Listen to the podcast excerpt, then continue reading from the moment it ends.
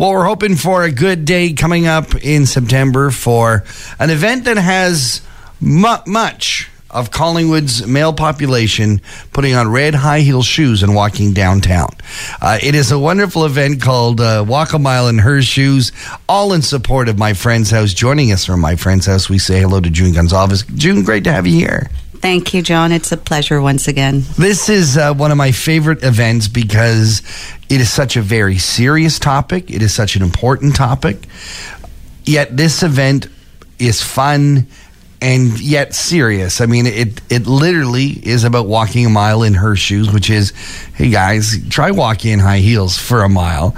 But it's also more figurative in terms of think about what that must be like. That's right. That's right. And I think the whole idea is that you really don't understand someone's perspective mm-hmm. or their place until you've actually had the similar or same experience. So, like you said, walking a mile in her shoe will help to understand possibly what it would feel like to be a little bit in discomfort in someone else's shoes. Absolutely, and that's a minor discomfort compared to what some of the uh, the women and, and children and families that my friend's house deals with. That's right. That's right. Uh, we serve the Georgian Triangle uh, for uh, abused women and their children. Mm-hmm. We are the only shelter uh, serving the area, so it's quite a large catchment area uh, that we do have to serve. And we should point out uh, beyond the bricks and mortar of the shelter itself, you guys are a 24 7 support hotline for women and children in crisis. That's right. We have the capacity to house women, so we do have beds. Mm-hmm. Our capacity is, if I can explain, it's 15 heads at maximum. Wow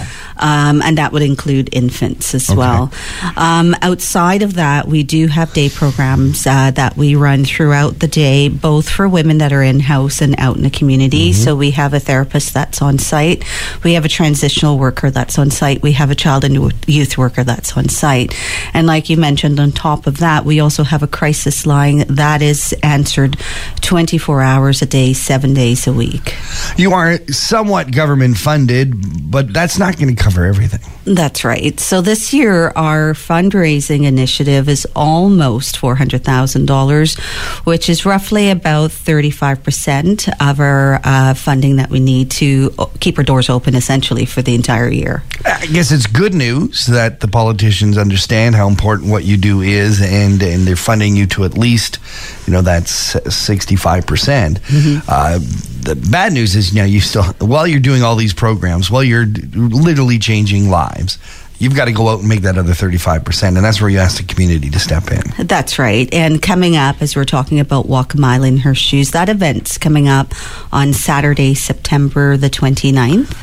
Yeah, and this is a, fun event. It's like any walk that you do, any charity walk. We ask you to uh, sign up, register and then get pledges and get people to donate.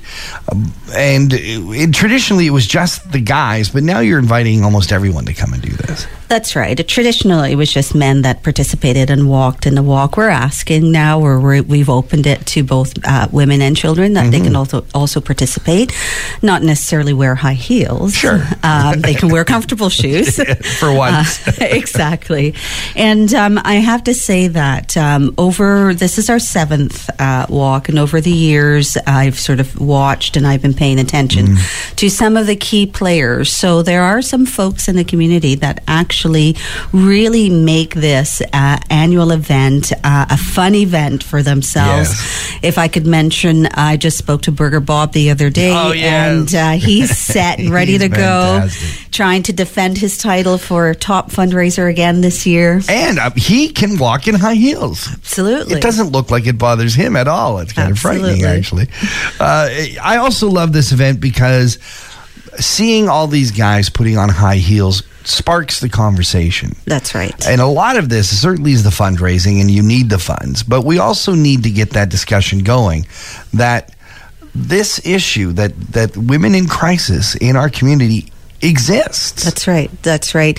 So, as much as it's a fundraising event that has a very fun, cheeky component mm-hmm. to it, at the same time, our message really is to build awareness of the impact that violence has in women and their children's lives. So, we're making the call now for, for guys, people, mm-hmm. residents to mm-hmm. sign up for this. How do they do it?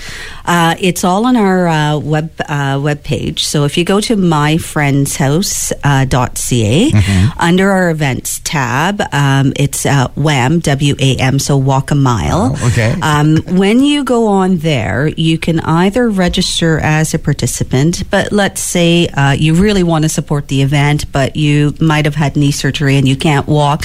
There's also a tab that if you want okay. to just simply make a donation, donation, you can do that as well. Nice. So, or if you're tied up that day, you want to still support it, that's a great way to do it. That's right. Uh, June, we'll have you back on as we get closer to the event to talk about some of the fundraising initiatives, some of the ways that you can increase your fundraising. But for now, thank you so very much for being here and talking to the Town. Thank you again.